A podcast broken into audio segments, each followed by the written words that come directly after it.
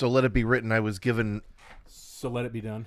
I was. I was given pure 100% authority to quote, hit it. End quote. and so here we are with it being hit. I suppose that's better than kick it. Depends on if you ask the Beastie Boys or not. Not as good as flick it. Well, depends on if you're asking someone with a bean. Yeah, move those shoes. I don't give a shit. Big ass feet. What matters most is that you're comfortable. I am ready to go. Okay.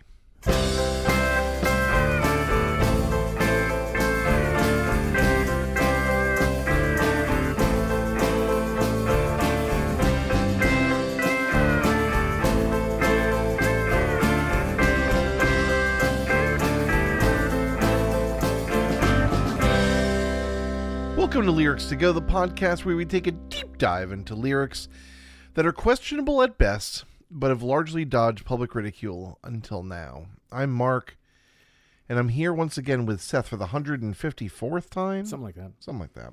How are you? You're sad. I was all jacked up. But to come in here, I was ready, man. I was, surprisingly, I was Diane up. after last week when you said we were going to do this song. I was so excited about it, and uh, last night I turned on the news and I was just so let down and finding out that someone so important to us had died. Henry Kissinger. Henry Kissinger. you knew it was coming. How many times you and I have sat here and gone over modern day foreign policy, and probably we thought to ourselves, how would Hank have handled it? But uh, but that we've died. talked so deeply about Cambodia. and, and uh, you know we should have used nukes. We should have used you know just like he did. He wanted to. Uh, no, um, you know some some will rejoice at the death of some. I don't do that, but you know, eh, I get it sometimes. Yeah. Yeah, but no. But then I, I got some news of uh, of somebody that did mean a lot to me personally. We're both big Silver Jews fans, Yes. and uh, when our boy died, um, I was just talking to someone about this. when that happened, that was devastating. I mean, that was really big to me. I know it was far bigger to you. Um, you were, I mean, we both love, uh, you know, the lyrics that he's done, but that was just, you know, he was not. I think he was uh, more of a presence in your life.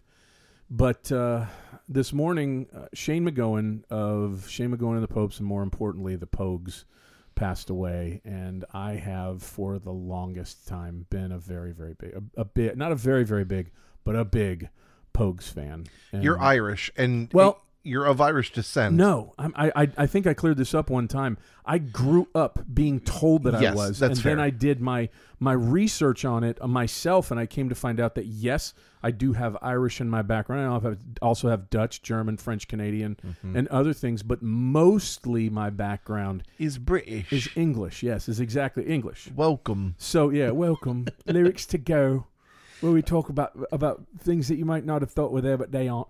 It, it I loved from from the time that I was a kid. I loved traditional Irish music, and of course, when you combine that with Irish poetry, uh, to the effect of you know groups like the Dubliners, and I, I them. They were an American Irish band, but uh, but you know other. Uh, I'm, I'm sitting here and they're slipping my mind right now because when I heard, um, I bought Hell's Ditch, which came out in like '89. Um, not long after it came out, it was like one of the early, early records that I bought, um, and I loved it. I thought it was great, and I could not buy the album that I wanted to, which was Rum, Sodomy, and the Lash, just because by virtue of the name, I couldn't Right. bring some that something with that name in the house. And um, but I did listen to it from other people, and that record, um, from top to bottom, is just pure poetry, man. Is I've never really get. I, I've I've listened to Fairy Tale of New York, and I've I've listened to the Pogues by way of other people, but I never really got super into them. I think part of it was because everybody had such a hard on for him, and I I especially now don't like the whole well, everyone likes him, so I don't. I just didn't think it was ever going to really be something for me, but I think now I just need to sit down and listen to Rum Sodomy and the Lash and and some of their other stuff and and give it a now that he's dead. It's the perfect time to get into it. Right. He uh, yeah, and like I don't know, there's something about him that always kind of rubbed me the wrong way. oh, I get that. um, that I think probably had a lot to do with it. Um, interestingly, um, Blake reached out to me and um, because I had posted my top five, my my Spotify Wrapped, Mm-hmm. and he was like Silver Jews fucks, and I was like, yes, they are one of my favorite band, uh, my one of my favorite bands, and we talked for a little bit about it, and I actually talked to him specifically about how the night that David Berman died, Mm-hmm. or the day that I found out, I had trivia that night, and I told him I was like, I almost canceled. Yeah. I was just, Oh, that I remember. I it was, was- a big deal. Yeah. Uh, it was not a fun night to be at trivia. I was just like there. I talked. I think I packed up my shit and I went home. I think I might have been there that night. Yeah. You very well might have. Yeah. Um. So, uh, yes, big rip to Shane MacGowan. Uh, big whatever to now, Henry Marc, Kissinger. don't think we're going to escape not going over some lyrics of this man. okay. I mean, i- this is a lyric show, and this guy is is one of my favorite lyric ri- uh, lyric writers i- of all time. And uh, I implore you, do you know if you're going to listen to any of the records, I, I highly recommend that you start with Rum Sod- Sodomy and the Lash. Um, if I should fall from grace with God is a very very good one as well. Hell's Ditch is, is good. Uh, the, the first two that I mentioned are the ones um, starting off with. Um, uh, it, there's there's like a trio of songs. It's not Sally MacLennane. It's um, the Old Main Drag, followed by um, a man you don't meet every day, which he didn't write, but it's a great song. Uh, then going all the way down to uh, a pair of brown eyes, which is just when I think about those lyrics, they make me want to cry. Um, they're they're just and then Sally MacLennane. When I think about those lyrics, they make me want to cry. And then it ends down there at the bottom with I think maybe one of the best American songs that you should learn how to sing in a bar called Body of an American. And when I've been in a bar when everybody there knew it and when they all scream the words I'm a freeborn man of the USA is just absolutely fucking beautiful. Damn. But the man wrote, I think, what um, I, I live to hear two songs at Christmas time. Um, one of them, I think, is my favorite Christmas song, and that would be So Much Wine by the Handsome Family. Oh, yes. Marc knows about that one. And the other one is Fairy Tale of New York, which is which is uh, ubiquitous with uh, with Christmas people, you know, with with fan, people our age and music fans, and and for good reason. And it has one line in it that that I hear that I it does not fail to make me think of. It's not just an Irish lyric. It's the um it's it's a feeling of romance and loss and I don't want to say loneliness, but a feeling of being alone and and Hmm. trying to save it. And um, it's at the end of the song. It's him and Kirsty MacColl, and when he goes, "I could have been someone. Well, so could anyone." That's what she says. Mhm. I and then she looks at him and goes, "I gave my dreams with you when I first found you." And he re- and then he says, "I took 'em with me, babe. I put 'em with my own. Can't make it all alone. I build my dreams around you." And it just sitting here now makes me fucking. I love those words. Yeah. They're fucking beautiful. Very good. Yeah, Very I good. love that and a huge stuff. loss. Yeah, and uh, I think that that's like that's like some of the best poetry, in my opinion, ever written. Um, I love those words, Yeah. and uh, and I I'm gonna miss. I should have gone and seen him. I told my wife that today. they used to come to Florida all the time back in the late '80s and early '90s. And I would always say to myself, along with, I, I would look in the newspaper and they would say who's coming to Tampa or West Palm Beach or Fort Lauderdale. And it would always come up that I would always see in there three people. One, Weird Al Yankovic. Used to always come to Florida back in the 80s and early 90s. And I didn't go see him back in those days. I was so glad that I've seen him so many times since. The other one is Stevie Ray Vaughan. He came here all the time. Mm-hmm. And then the third one was the Pogues. They came here all the time. And I always said, oh, I'll see him one day. I'll see him one day. And then they were no more. And I should have gone to see him because I love him so much. And uh, Yeah, I was very happy to be able to. I mean, they didn't come to Florida, I don't think, ever. who's that? But Silver Jews, Oh, no, I I, went to ever did. Georgia to see them and yeah. saw them the opening. T- so, for those of you who don't know, Silver Jews were a band that were a band that released albums but never really toured. They played a couple shows, but it was mostly a singer songwriter with different. Pe- he'd have different people play on every album, different iterations, and then finally he kind of put together a proper band. And though they had been a band that started in the 1990s, Mm-hmm. um, they didn't tour proper until the 2000s. Um, two thousand, yeah, like the Yes, yeah, they they started maybe even late eighties, like Did uh, some form. I don't think so. I mean, not ver- that far back. Yeah, I mean, it was it, it was a long time ago, yeah. and but never toured. And then finally, when he had a band that was together, they toured but did not come to Florida. And I actually went to see uh, see them in Chicago as well. Flew to Chicago to see them at uh, Pitchfork Fest, and then also saw them twice while they were in Georgia. So very very happy, and I got to meet him. So Wow. Very very happy that I got the, the my big miss is Rush. Um, because they came a bunch of times and I kept saying I'll see them at some other point.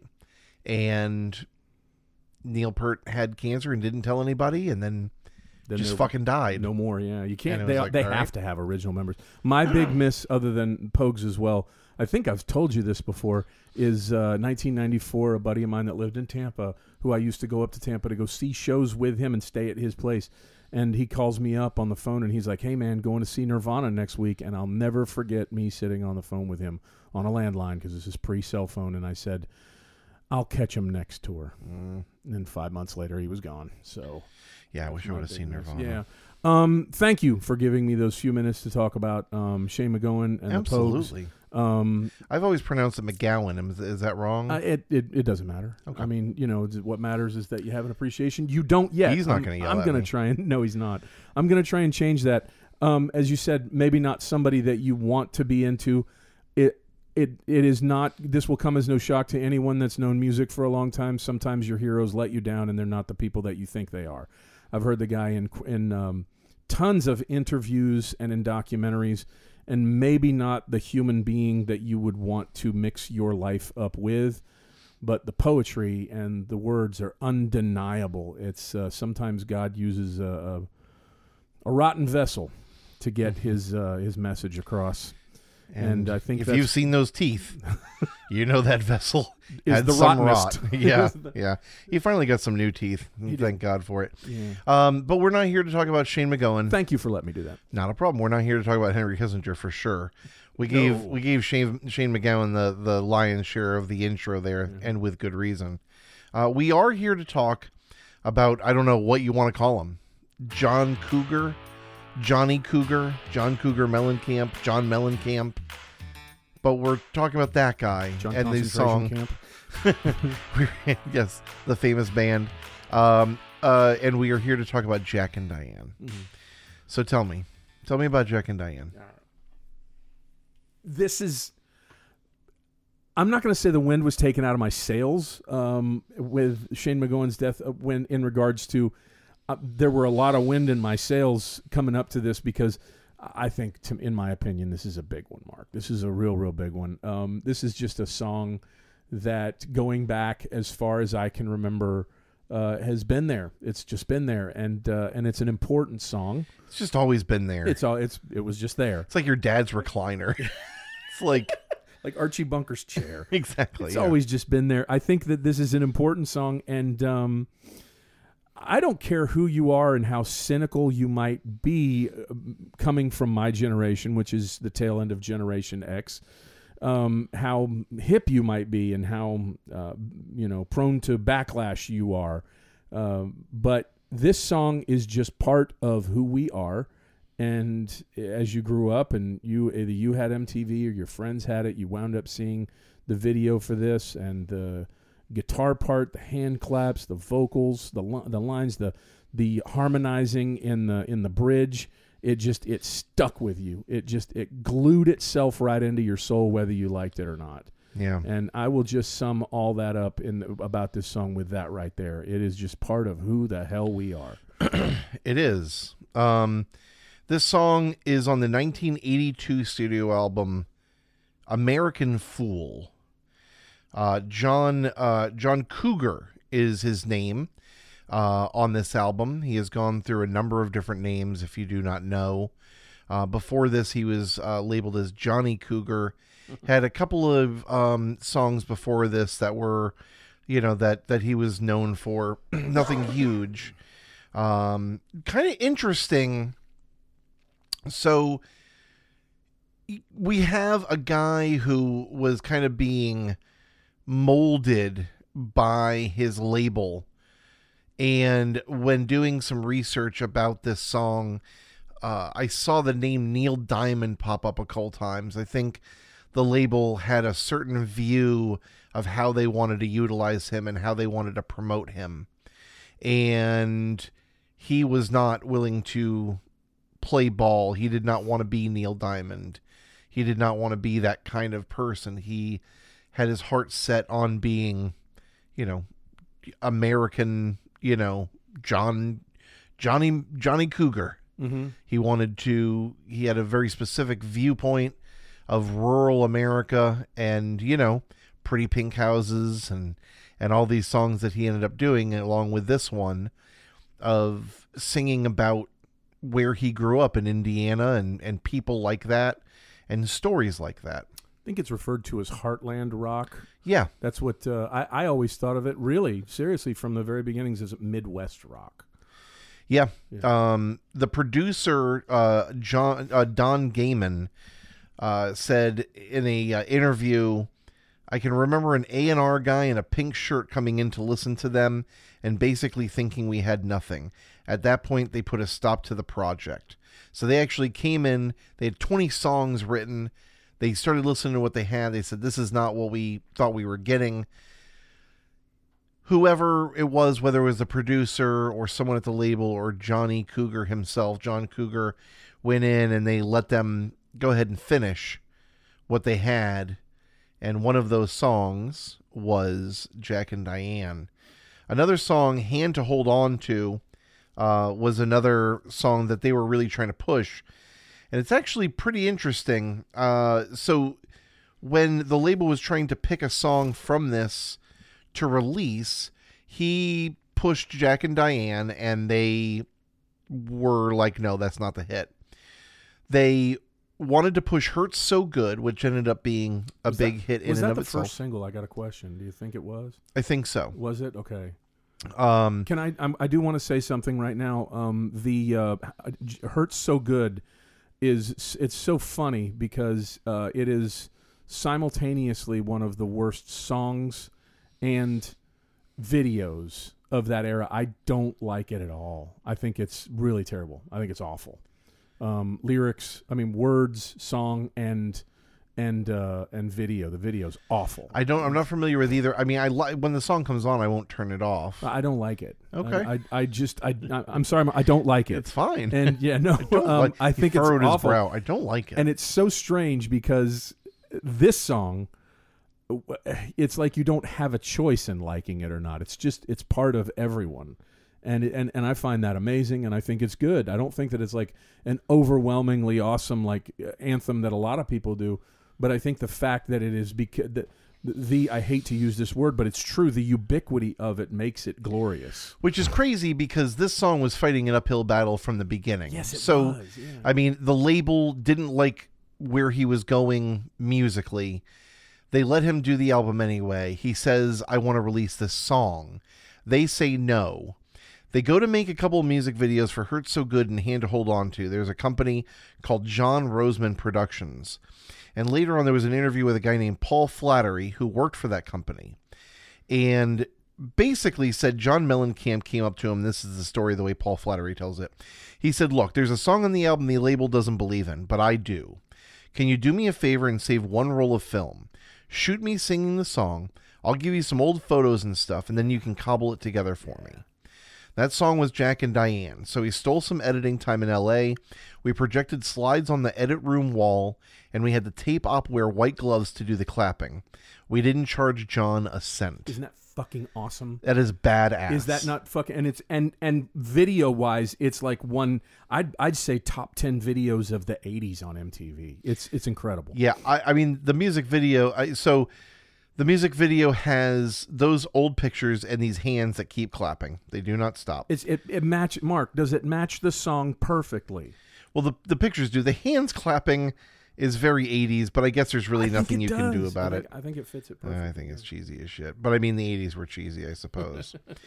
so, what is the other big hill that they had to climb? When he was first writing this, he made the song about an interracial couple. And as soon as people started hearing that, they surprise, surprise, didn't like that either. What? Yeah. That's well. He only admitted that in 2014, and you would think that by 2014, big fucking whoop. Well, I mean, but the song was written in 1982, I, I, and just- that was uh, that was when he wrote it, and that's when people heard. It. I do have a question. Do you think he retroactively stated that, like uh, he just kind of projected that on the song? I don't get any of that from the song. Not that there's anything like Seinfeld. Not that there's anything wrong with that, but really, I mean, I don't. I don't get it from the song, especially when Well, you no, I mean, lines like lyrics were changed. scratches his head. Oh, oh, lyrics yeah, were changed. Okay. So originally, Oh, the right. lyrics were it was based on a 1966 uh, poem or play Tennessee by Williams Tennessee song. Williams Sweet called "Sweet Bird of Youth." And uh, he said, but it says, but when record executives balked at a song about interracial love, Mellencamp instead made the song about two typical Midwest teenagers coming of age. Mhm. And they are coming all right. well, it, I think it's acknowledged in the song. So it's, you know, change the lyrics. We don't want to push this. We want you to sound like Neil Diamond, et cetera, et cetera. And he uh, said that he started doing the song live and people were just singing it. And, you know, just it ended up getting steam. People really, really liked it. And it started getting bigger and bigger. And the label said, all right, we'll fucking release it. And he said, well, guess what? I already have a music video for it. Yeah. All right. Surprise. So it does not hurt that one of the principal people involved with the production and the writing of the music is none other than Mick Ronson.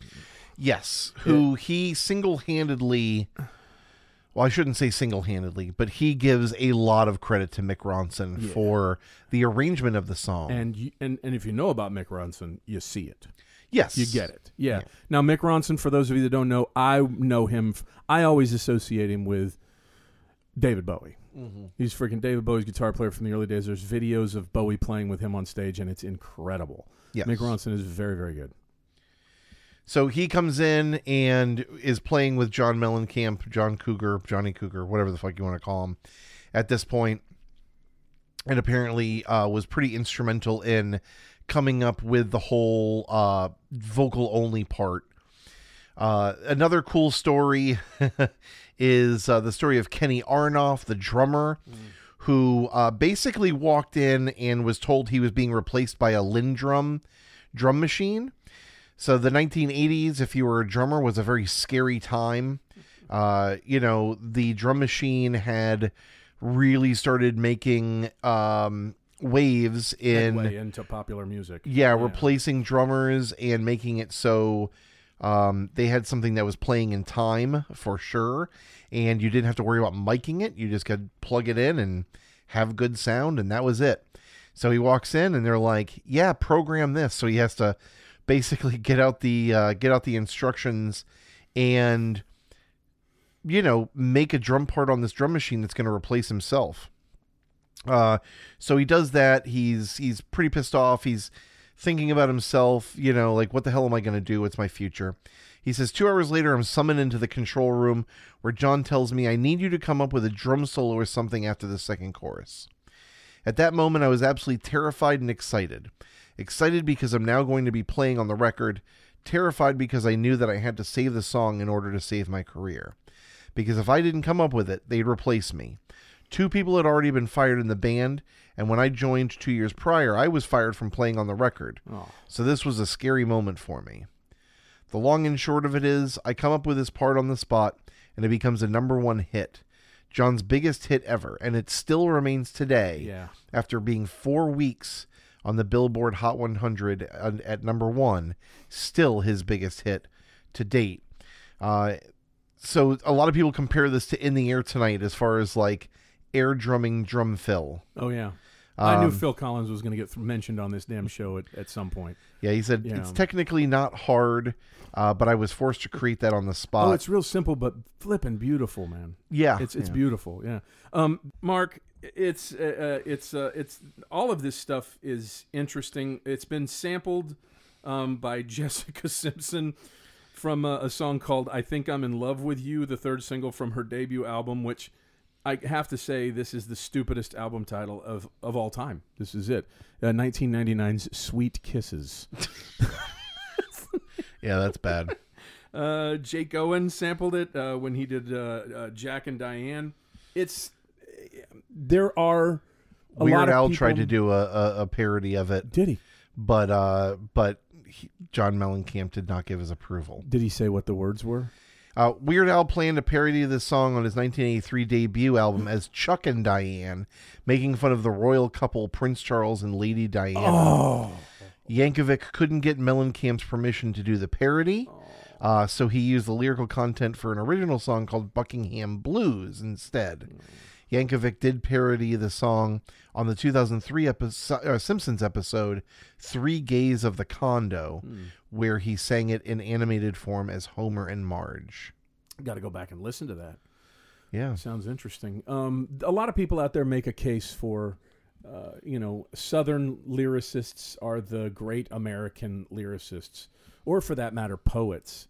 Um, and I think that time and again, you will see that the ones that that really, really uh, make America or put put poetry in music on the map are. I'm not saying that John Cougar Mellencamp is that guy. I'm saying that this song is ranked up there as one of those you know great American songbook songs, in my opinion. But uh, I, I think often it comes from the Midwest as an evidence of people like Paul Westerberg and a guy named Zimmerman. We also know him as Bob Dylan. Um, the Midwest is overlooked when it comes to lyric writers, in my opinion. And Yeah. uh, and this is, I think the lyrics to this song are really, really good. And uh, Listen to some Midwest emo, and you'll see plenty of great lyrics that are very, very sad. Well, you said that. Yeah, not me. That's fair. I don't want to have to listen to that. Just don't listen to Chris Carrabba. That's me. We should Um, also so I I guess one last thing that we'll mention before we start getting the lyrics is I would be remiss if I did not mention that one of the big lines in the song is used in the Built to Spill song. You were wrong. You were wrong. Um, so uh, we'll we'll get to that line here at one point. All right. The year is 1998, and I fly to Chicago to meet up with my two friends, Brett and Sean, and we go to uh, it's it's kind of the CBGBs of of uh, of Chicago. It, I can't remember the name, of, the name of the place. It was torn down not long after I was there, but it was like the place to go in Chicago. I'm the the name escapes me right now, but it was the place. Um, forgive me. But Brett says, "Oh, guess who's playing? Built to Spill, who I had known about years before from my brother." And I go in there, and people are hollering out to hear songs from "There's Nothing Wrong with Love," "Ultimate Alternative Wavers," and "Keep It Like a Secret" had not come out yet, which is my favorite record by them. And Very they played. I- What I'm positive is that whole record, and because I didn't recognize one song, and when he got to and when you say manic depression's a frustrating mess, I remember him singing that and thinking, oh, these are lyrics from other songs, which- which is You Were Right. Mm-hmm. And I remember hearing that song before it came out uh, there that night at, I'm going to look up the name of that place. I can't remember the name. But, but I heard that song before it came out. Yeah. And I was very, very proud of that. And I remembered it. I remember hearing it and being like, uh, it was a very similar feeling I had to a praise chorus by uh, Jimmy Eat World, where it was a bunch of lines from choruses, and I was like, oh, and like trying to figure out what song was what. So while he looks up uh, the name of this bar in Chicago, we'll go ahead and get started uh, with the lyrics. Little ditty about Jack and Diane, two American kids growing up in the heartland. Jackie's going to be a football star. Diane's debutante back seat of Jackie's car. So, I guess, you know, why are we doing this song? We're sitting here talking about Midwest songwriters and lyricists and how they're overlooked, but they're very good. And it's true that the lyrics of the song are pretty good. I guess the the main reason that Terry Lynn brought it up to me um, and mentioned it because she was unaware, and I don't know how people how aware people are. The first couple lines of this album or, or about the of this song, the first couple lines of the song are very horny, and are basically about two, two people trying to fuck in uh, out in the open. Uh, so that's a little weird. Uh, that's still frantically scrolling. Um, so yeah, I I want to say first off, I, I well, I keep saying first off, but I do want to say that this song has ruined the word Diddy.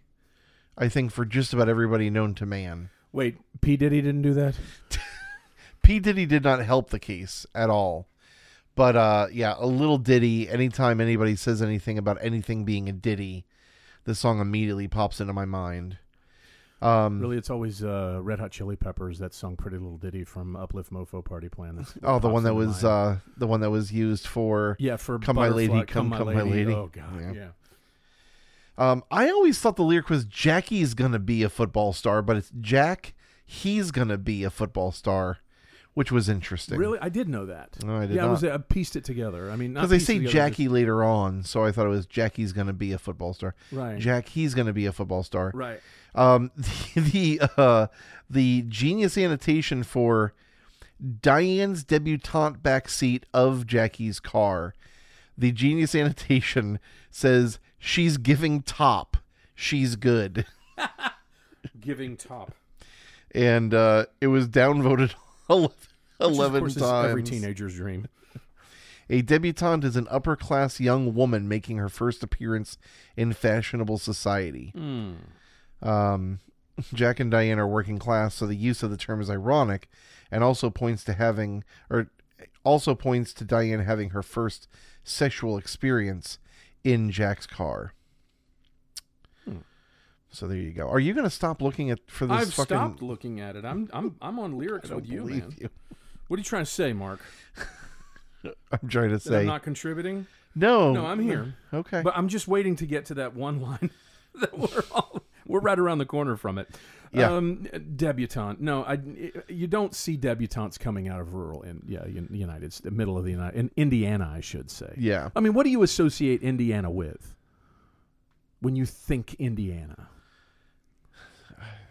Uh, You've drawn a blank, fields. which which is correct. Which is absolutely correct. Maybe corn. I drove from Chicago back to Florida in, in 2000 in December December 24th 2000 I drove back to Florida from Chicago and Indiana was an was under snow. All I saw on that interstate on both sides of the road was snow. That's it. That was all I saw of Indiana. The only thing I could think of well was wow, this is where Michael Jackson is from. Mm. That's it. Yeah. That's all I thought. Probably Yeah. tells you everything you need to know too. Uh, so yeah, innocuous enough, uh, except for the uh, Diane's debutante backseat of Jackie's car, giving a little bit of a hint to, uh, you know, some sloppy, as it was, uh, as it was, as it was put so eloquently. Verse two, sucking on a chili dog outside the Tastee Freez. Diane's sitting on Jackie's lap. He's got his hand between her knees.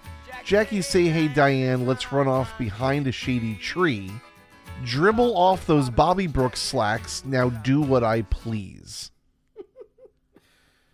Marc, who's which one of us is going to go over this whole thing? I'll let you. The uh, sucking on a chili dog. sucking on a chili dog.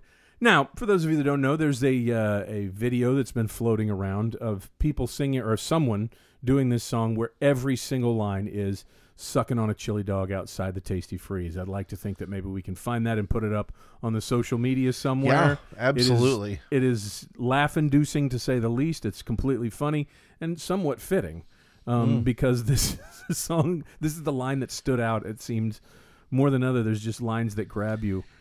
You know, Was it Marc? You're looking. no, no, no, no. I agree with you, but I, um, I guess with it, keeping in line with how horny these two first verses are, and talking about sucking on a chili dog. Um, seems like it could be some reference to uh, giving a like a post anal blowjob. Why is there chili on this? I didn't order chili. Wait a minute. What's that lump? Um, yeah. So sucking on a chili dog. I Mm, beefy. I don't know who sucks on hot dogs. I, don't either. Let alone chili dogs. Why did he put the, I don't know. what kind of Chewing on chili dogs, maybe. some sort of Midwest code for something? It probably is. yeah.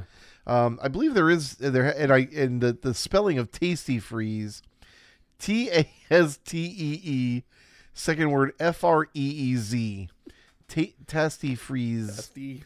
Testy. Um, yeah, and Diane, of- of course, is on Jackie's lap, mm-hmm. and he's got his hand between her knees. He has hands between his knees. if we didn't, you know, he, he totally mumbles all over that. When I see where you get mixed up on the Jack, he's going to be a football. So, Yeah. It sounds like got his hands between his knees. Sounds like he says his knees. Yeah, You know, it's uh, it's kind of strange. Marc, good news. Tastee Freez is still in business. thank God. I know. Thank goodness. Do they sell chili dogs? There is. I do a- see hot there- dogs. There is a chili dog all the way at the bottom. It's hanging down there at the bottom of the advertisers, dangling underneath the shake. I do want to mention how daring to want to go fuck under a tree after sucking on a chili dog. Oh, The fact that all this is happening in one fell swoop. You're sitting outside chili. You're, st- you're sitting outside of Tastee Freez, and you're you're sucking on a chili dog, and then you. I don't know if it's supposed. I- Maybe maybe a chili dog is supposed to be an aphrodisiac. Patrick, have you ever fucked after eating a chili dog? Sex after a chili dog? yes. Yeah. I was hitting Dairy Queen pretty hard for a little bit. so probably, yeah. Patrick says possibly post Dairy Queen, which still seems a little bit safer than fa- Tastee Freez, I think. I, I think so. But man, chili. I mean, chili has been known to give people the rumbles. Right. Anyway, Right. a hot dog. I mean, who knows how long it's been on the little roller there? This is uh this is once again I think some sort of Midwest kink. It's, like it's like or are you into Honey, I, I have a really strange ask. Yes, we have this I want you to sit on my lap while I eat a chili dog, and then I want to fuck you under an old elm. we call this a Bobbie Brooks. We want we, I'm gonna gobble up two chili dogs and let's see if anything comes out while we're doing it. I mean it's not supposed to come out. yeah, exactly. Let me plunge your asshole and see if I can if I can't suck this chili dog out the other end. when you fucking said that. Oh, gross. God. Um, yeah, and dribble a dribble off uh, the just this whole this whole verse is just a lot of strange language. Suck on chili dogs, dribble off those Bobbie Brooks. Have you ever heard Diddy. dribble off Diddy? yeah, just like strange language all around. Have you ever heard someone say they're dribbling off their slacks? No.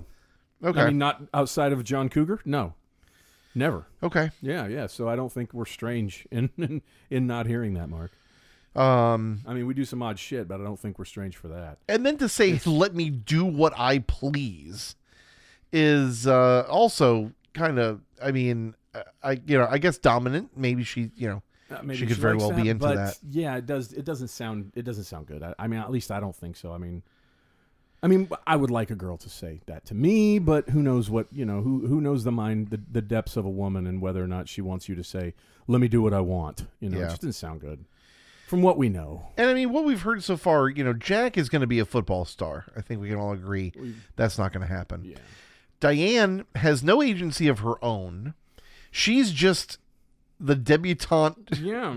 She's just of dribbling stuff off. of the yeah. of the the back seat of Jackie's car, and he's just like, now is the time where we fuck after the chili dog. Follow me, and that's all she really does. And then so strange as as everything else here, where you know, as as quick as all this stuff happens, mm-hmm. we get the chorus. Oh yeah, life goes on long after the thrill of living is gone.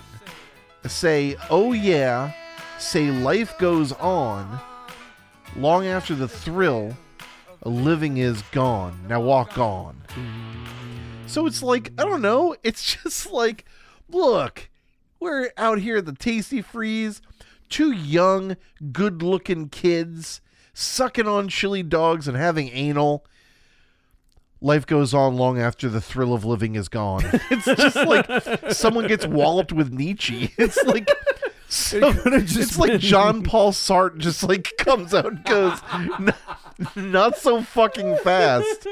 I don't put those Bobbie dribble those Bobbie books books back on, and think about the emptiness of and life. read this. Yeah. I know. He he could have done something more practical and like told her to get more napkins or something. You know what we're going to do? we're gonna need something to clean up with. It's like we just get like walloped with philosophy 101. It's- So yeah, Well, we this just. is where the Midwest in him comes out, man. do you think the hmm. Midwest cares about existentialism? God, you make a good point, Marc. No, I don't think they do. I mean, I, I, it's I think they're in a very mid- surviving. and I, I want to be clear here. I know that we've kind of like shat on Indiana a little bit. No, and we're going to continue to shat on Indiana. We're, it's not going to stop, Marc. That place is not appealing to me. well, we're in Florida. I mean, We're like the I like it here. I know, but know, I'm just saying, like we're kind of like the the butt of every joke Oh. Known to man, and we're not we're not known for having the best uh, So we can- schooling of all time We either. can dish it out. well, We're we definitely to, can dish yeah. it out. Yeah, I um, mean, Jimmy Kimmel says bad shit about us every night.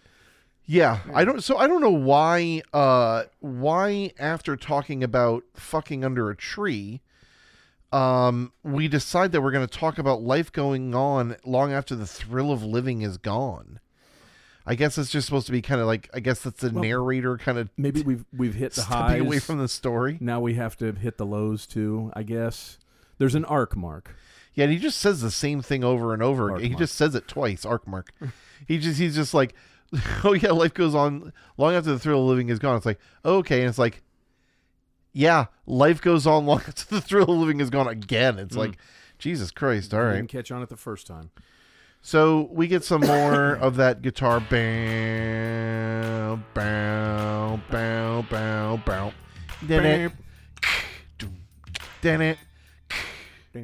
Now we were talking a little about the loud clap. There's like the, the regular clap. This is something else that's pretty interesting. So the claps were only put in there to help him keep time. For meter, yeah. they were supposed to be taken out, yeah. but they became so liked that they just ended up keeping it in. Yeah. So you were asking earlier about like the louder sound. So the whole drum part up until the the famous Kenny Aronoff drum break was done on a LinnDrum machine. I think that's just another snare setting they had, uh, or you know, I don't know what it would have been. Really, called. you don't on think there. it was a hand clap? No, no. I think it was. I don't think, the I read hand claps were real hand claps either, Okay. Because they sound. I mean, they might have been. Maybe I'm wrong. I think they're somewhere along the lines. I, I think they are. Hey, those of you out in lyrics to go land, look it up. Tell us about it on the uh, Facebook or Instagram page. Tell us what you think. Yeah. Uh, so then we get the third verse. Jackie sits back, collects his thoughts for the moment, scratches his head, and does his best James Dean. Well, then, there, Diane, we ought to run off to the city. Diane says, Baby, you ain't myths enough then. But Jackie says, and then we get the chorus again, which we don't need to fucking go over. You know, he I really mean, he jumps into this. drive me to drink. He I keep reading this fucking chorus. he he jumps into that. Jackie sits back. I mean, it it kind of gets there abruptly. You know, when he 1st Mm-hmm. gets to it, so it, it kind of gives an urgency to it. Clicks. Do we believe that this is immediately post coitus after the the the chili I'm dog sex? Yeah, Okay. he's got to get himself back together after, So she's dribbling on back to Bobbie Brooks. like me trying to collect myself after that. old Jackie's the kind of guy that just hikes his his jeans just mid thigh and puts his dick through the dick hole in his underwear to have sex. I can almost I can almost guarantee it. One like, those that's- guys that utilizes He's like the dick he's hole. like Diane, that's what the pee hole's for. That's what it's there for. Just stick my wiener out. You don't have to play with my balls, that's weird. It's called Indiana Access. It's called Indiana. Access. yes, it is called Indiana Access. Absolutely. This is how we keep from having babies. if the balls don't come out, I'm less likely to have sex. Everyone wears tighty whities so their sperm count's low. Um, so yeah, I guess he gets done with the with the Tastee Freez sex, and I guess it's at this point that he's at his most philosophical. and uh, scratches his head and does his best James Dean. If you don't know, he's at his mumbly best too. Does it just- does it just James Just Dean. his best best Yeah, James Dean. Really kind of evoking his own Dylan. Well, I mean, here I, I think the line after that is where he really gets mumbly. Well, and then uh, we ought to No. run off to the city. No, Marc, no. This is where he goes full Western prospect. Well, they're dying on the dying and the no. He goes, uh, you know, uh, frontier gibberish. Yeah. like they say in Blazing Saddles. Like they- So he says, "Well then, there, Diane. then they're dying. We ought to run off to the city. we got to take this gold back into the city. Why? Well, you have to escape. you have to escape the home of chili what is it dog about sex. this sex that rocked his world so hard that he's like, we just fucked so good we have to go to the city. So Get me out of here. this is where th- my uh, my comparisons to the fast car come along. We got to get out of here. You know, like you and I leave tonight or live and die this way. This is you know when I heard this and we started when I started going over it for the episode, I was like, there are small parallels to fast car in this. You know, two people from oh. nowhere. You know, who knows where fast cars at, but it just seems like it could be Indiana. And then they're both trying to get out. You know, I mean, the most you have to look forward to is, well, in the case of Tracy Chapman, it's much worse. But you know, with these guys, it's tasty free sex, and that's about as good as it gets. You know. Yeah. Um well, so one person in uh the uh in the pan- pantheon that is the genius annotation says that this likely means that Diane is pregnant. Hmm. Which I think is interesting. But then it could mean that they went to the city to either one get married, since a small town minister would probably not do the cere- ceremony, or I two, disagree with that. have Diane get an abortion. Nearly all abortion clinics are in large cities. I disagree with both of those. Yeah, nine downvotes. There's a lot of people just kind of like throwing hail marys. Well, in, the reason I downplay both of those is one, small towns. I think you're much more prone to find someone, uh, a justice of the peace preacher, somebody to marry two young people off. It's a thing in small towns. That's a fact. I've actually seen it. And the second one is Diane talks him down from we ought to run ought to run off to the city. Diane says, "Baby, you ain't missing nothing." so I mean, this I guess means that So- Diane is well acquainted with the city. That's what that's what we're getting to. Is that uh, she has some sort of pride. She's a worldly girl, yeah, you know, uh, you know, and so you you lived in Chicago for a time, a little bit. Been around the world. Um, I've never lived in a big city. hmm Never been super interested in it. Right. Um, do you think it's true that you ain't missing nothing? Uh, no. I don't know why I lisped there. Wait. You You ain't missing tried nothing. in, evoke your inner cougar. Mike Mike Tyson took Yeah. over my Well, body. Nothing. Nothing. I uh, no. I disagree. Uh, I think that um, I think that you probably should go and experience what it is uh, like to essentially what I felt like there was living on top of each other. You know, everything was just piled in and crammed into a very very small space, which makes for you know people say that people are the same everywhere, and I do for the most part agree with that. But I do think that there is a vibe to certain places, um, especially cities where there is more of an urgency when you live there because. Uh, like I said, you are stacked on top of each other. People have to get to things quicker. Things, uh, you know, because there are more people. You have to move uh, to in order to accommodate the lives of others. I, I think that's something that you should experience, especially in your young life. Yeah. I, I think he would. They would be missing something. Well, maybe she's trying to convince him. I guess we'll never know. Uh, yeah, no, I do. I I have a little bit of a theory on this, and it's something that I I think.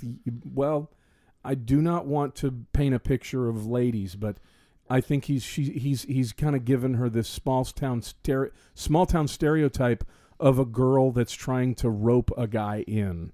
That's trying to just get him married. It was a common thing that I heard back when Fort Myers was a small place that a girl would try to, you know, get a guy and rope him into that small town life, that simple life and and keep him there. I think that's what I think that's the picture that he's painting. I'm not trying to say it's good or bad or anything.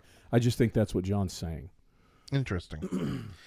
so then we get the chorus again. Oh yeah, life goes on, long after the thrill of living is gone.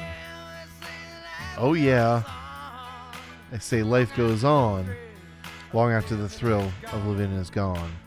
So we get the do da, do do do ga ga go da da do do do do do do ga go go boom, and then we get the bridge. I I Aronoff drum. I'm telling drum you, fill, man, Yeah. I being a young kid who is learning to play drums, I remember hearing that and just being like, "How cool! Yeah. How cool!" It makes sense. Uh, then we get the bridge. Gonna let it rock, let it roll. Let the Bible belt come and save my soul. Holding on to 16 as long as you can. Changes come around real soon, make us women and men. Ka-ga-doom-doom, to-da-doom, sa-doom-doom, to-da-doom, sa-doom, boom, ba-da-doom, sa-doom-doom, to-da-doom, da-doo-ka-da-go, blue-doo-doo, blue-doo-doo. I mean, what a great fucking song. It is. Oh, it's really good. It's it's excellent. What a great fucking song. Um, what is he letting it rock and letting it roll? I don't know what the fuck that's about. Is that the chili dog sex that we were talking about? Is that is that? I think so. I think it all refers back to that. I mean, what else are you going to do in Indiana? if you have any history of doing anything anal, you have to know that poop is going to be involved somewhere. yeah, If you if you have an anti-poop thing, just stay away. so you're because saying poop comes that from Jack there. and Diane is about poopy anal sex? I'm I'm saying that like maybe what they're saying is if you're going to let it rock, let it roll, Got to roll. you know. Yep. Don't yeah, if you you know, Put some if, plastic down and out underneath that. end. if you don't want to play the game, stay off the field. yeah. Ooh.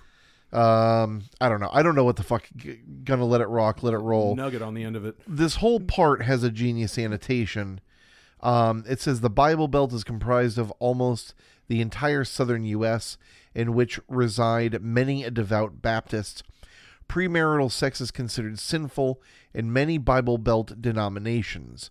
What Jack and Diane are described as doing in the song could get the both of them in a lot of trouble. The line, let the Bible belt come down, is a play on the word belt, both describing the region in which the song takes place and the punishment that could very well follow in the wake of their sexual exploration. Um, I. It doesn't say come down. It says let the Bible belt right. I was come and save my soul. Yeah, it does not say "come down and save my soul." That's pro- that's somebody projecting extra words onto it because they have that person probably has seen the quite literal Bible Belt, Yes, of which I have seen. I bet. Yes, it's a it is both a figurative and real thing. If you've grown up in a religious household, you will know that the belt is utilized, especially when you're freaking five boys in a very small space. You got to whip them all into shape. That's just reality. I'm not saying anything bad or good about it, but the Bible Belt, and when he said um, specifically the middle of the country, I would go so far as to say that the Bible Belt, even though it is often, I think that if you were to look it up in a dictionary, they would interpret it as the southern United States. Everything from Missouri downward, uh, down to Florida, um, is essentially the Bible Belt. I would make the case that the Bible Belt is anywhere that's not a big city. Yeah. If you go to anywhere in the United States, if you go to rural Iowa, you are experiencing the Bible Belt, in my opinion, because I've been to these other places um, where uh, rural United States is still extremely religious. That's the way it is. And uh, that religion and all that are attached with it, everything with it, uh, plays a huge part in your life, and your community standards that are set are often set by the church that you go to, and they can be oppressive. Uh, that's a fact. Be Um, oppressive. Be be, oppressive. Go to church and feel the repression. Marc, um, so he's got to mention it. I mean, where in the middle of Indiana is going to be full of this type of thought. These these mores, you know, that you know, chili dog sex is bad. You shouldn't go off and bo- dribble off your Bobbie Brooks. That's not what you do. You need to save yourself for marriage. You have to let Do not do what you please. Yeah, or let him do what he pleases. Yeah. Yeah. Uh, or well, I mean, yeah, I guess either one. Uh, I also should mention, I guess, real quick that you know it says uh, hold on to 16 as long as you can, which I guess is making reference to Jack and Diane being 16 years old. Correct.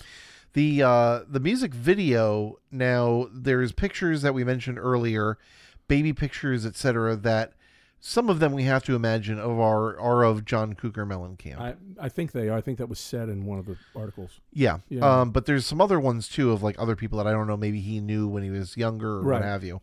But the people in the music video uh, are him and his wife at the time, Victoria Granucci, and they are decidedly not 16. No, They are very, very far from they've grown. Yeah, they're So- they're probably in their mid to late twenties at I'm, least. I'm glad we're not seeing. a lot of Super Eight in the in the in the video. Yes, Yeah. absolutely. actually works to effect. It does. Yeah. It does. I mean, I think you're a little bit bigger of a fan of the music video than I was. Of course, it was 19 Yeah, I am. I mean, I am. MTV came out in 1981, 80. 80. Yeah.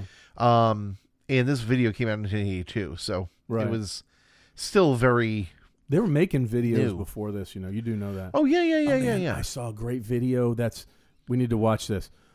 Out there in lyrics to go land, go out and watch the video for the McCoys. Hang on, Sloopy. Hmm. Just remember, I told you that. Just know that it came. It came uh, um, j- uh, advised or recommended by Seth from Lyrics to Go. Go watch the McCoys. Hang on, Sloopy. Made before the Tell MTV. Uh, yeah, tell two friends. Made before the MTV generation, and we're all better for it. Holding on to 16 as long as you can. Changes come around real soon. Make us women and men. What a great line. Mm-hmm. I do. I, I have to say, I have a little bit of an issue with the uh, holding on to sixteen. Not that that's bad advice. It's just sometimes when I hear, um, it can would you consider it a little bit cliche? That advice. What? Hold on to sixteen. Hold on to your youth. it's something you hear a lot. I will say um, another cliche that I, I, you know, is it, cliches are cliche for a reason. I think in large part, Right? Yeah. Youth is wasted on the young. I think is is a very apt thing. And the older I get, I guess the more I think to myself. I I think about. I- I'm not. Uh, how do I how do I say this? I'm not a person who regrets much. I don't have many regrets in my life. Mm-hmm. Um, I've always tried to live my life above board, and I've always tried to help when I can. I've always tried to be a good person when I can. I think I've done a good job of it. There are a couple of, you know, maybe fights or a couple things that I I um that I regret to some extent, but not many. I think in large part I feel good about what I've done. Mm-hmm. Um, but I mean, I think that it is true that a lot of people don't realize what they have Mm-hmm. when they're young and they worry about a lot of stuff that as you get older you start realizing doesn't mean as much as you thought it did Mhm. when it did. And so I mean, holding on to your youth, I don't know if I necessarily agree with that, but getting good advice while you're young and being uh I don't know if more daring is the right word or what have you, but just kind of realizing that time is fleeting. Mm-hmm. It is. There's it's undefeated, you know. and like you, you know, you're Time in the internet. yeah, I do you hold on to 16? No. But um you should enjoy 16 while you can. Yeah. And you should enjoy 17 while you can. And you should also keep in mind that you do get older, but you don't necessarily have to grow up. And that you can stay silly and that you can I mean, there are a lot of people who think that I'm younger than I am because I don't act like the way a 40 something person should act. Yeah. But I think the way most 40 people 40 year old people act is boring.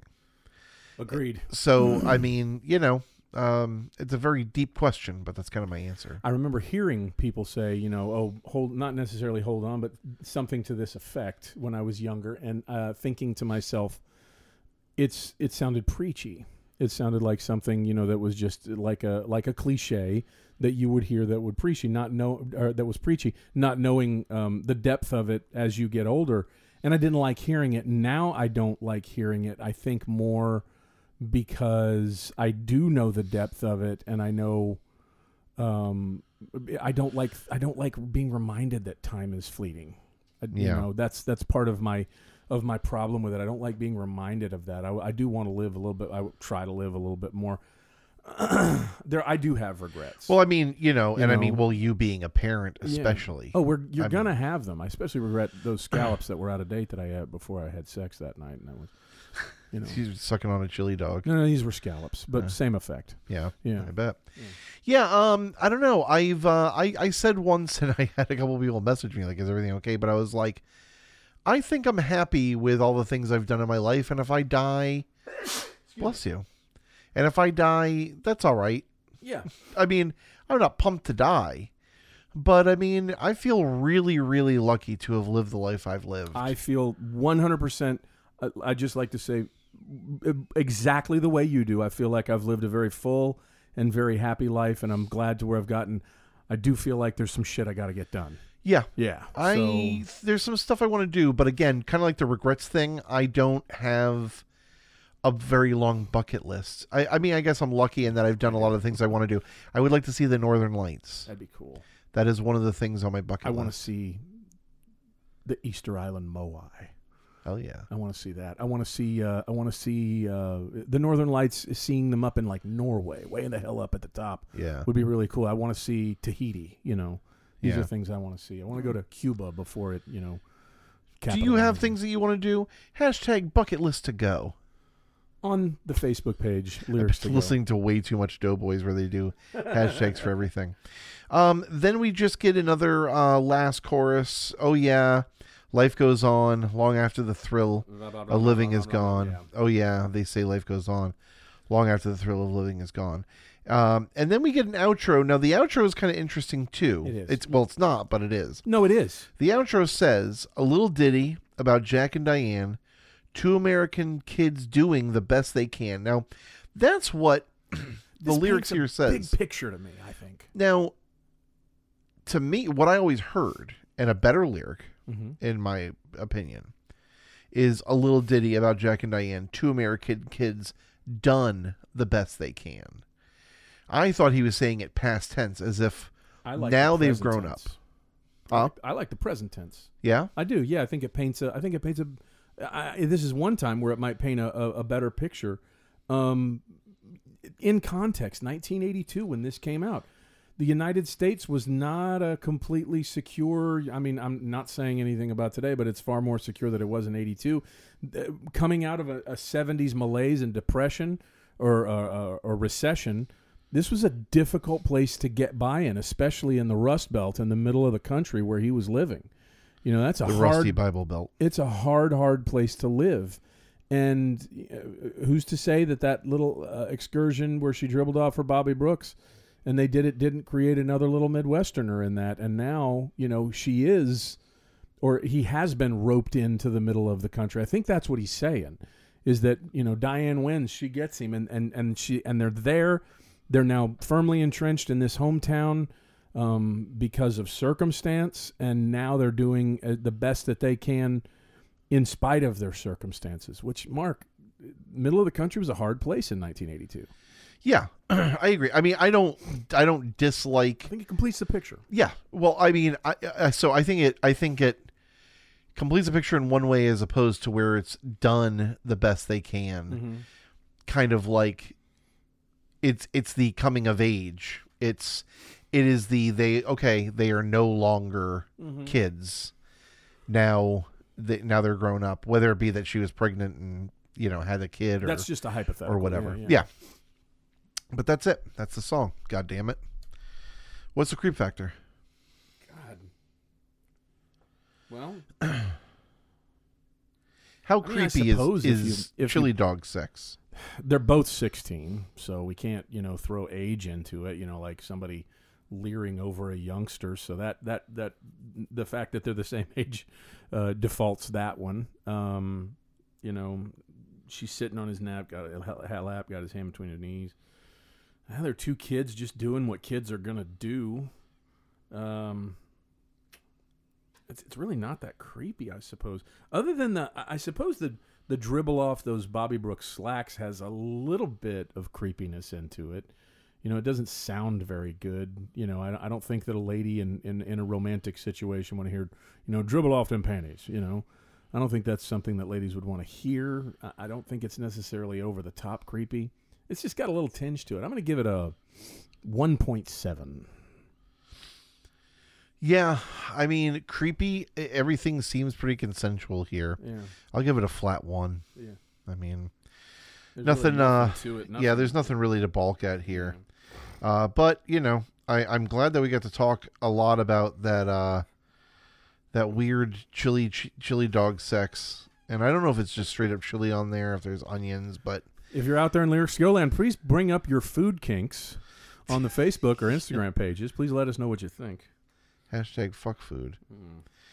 Uh, what do we want to do next? Uh, next up, we are going to do a song that I've had sitting on here. We've done one song from this band, and this is the other song that I originally wanted to do for them. Um, so let's go ahead and and do it. We're going to do "Want You Bad" by The Offspring. Wow. I don't know anything about this song. Great. Okay, good. So we'll just go Good. into it blind like I have in the past. Yeah, I know a little bit about it, and uh, I don't know. Like, this is like uh, horny month. uh, oh well, this will be coming out in December. Happy December to you, Seth. We're recording this on December Eve, November thirtieth. So it's going to come out like the third, second or third or something like that. uh, Third. Yeah, this will come out the third. third or fourth, something like that. Yeah, it'll be out here soon. So go ahead and and we're gonna start getting ready to do a Christmas song or two. Maybe we can knock out two Christmas songs like we did last year or the year before that, which was a lot of fun to do. We've got a whole separate list of Christmas songs. So uh, yeah, so go ahead and listen to the Offspring "Want You Bad," uh, and listen to that. Anything you want to say before we wrap up here? The band that I saw, the club that I saw built to spill in was the Lounge Ax. you got it. I got it. You got it by That the end of the episode. Yep, Fuck the yeah. Lounge Ax. That was a smokiest bar I've ever been in. Marc, this was a lot of fun.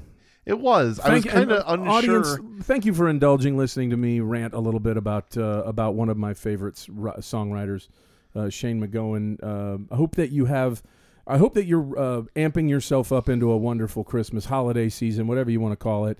Uh, good Hanukkah season, good Christmas season of the you know Judeo-Christian God of your choice, whatever that is, would happen to be. um, and uh, and hope that you can go out there and check out those uh, social media pages, whether it be Facebook, Instagram, whatever. We did get a email today. I don't know if you I saw that. I haven't read it yet. I think it's a, maybe I think it's a friend of Tim's. I'm not sure. Oh, Got a lot to talk about when Tim gets here. I can't wait. Tim, I know you're probably going to hear this. I can't wait to see you, man. Yes, Yeah. absolutely. Cannot wait. Thank you, dear listener, for listening along and for sending in uh, ideas of songs to do, uh, for telling your friends about us and all that happy stuff. We do appreciate you. We'll be back next Monday with Offspring's Want You Bad on yet another episode of Lyrics to Go.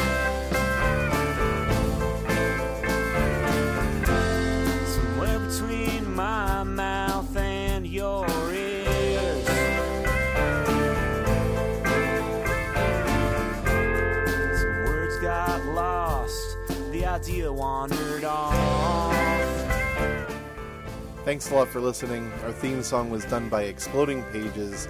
If you have any questions, comments, or ideas for songs or lyrics, you can send them to uh, lyrics to go pod at gmail.com. We'll be back here next week.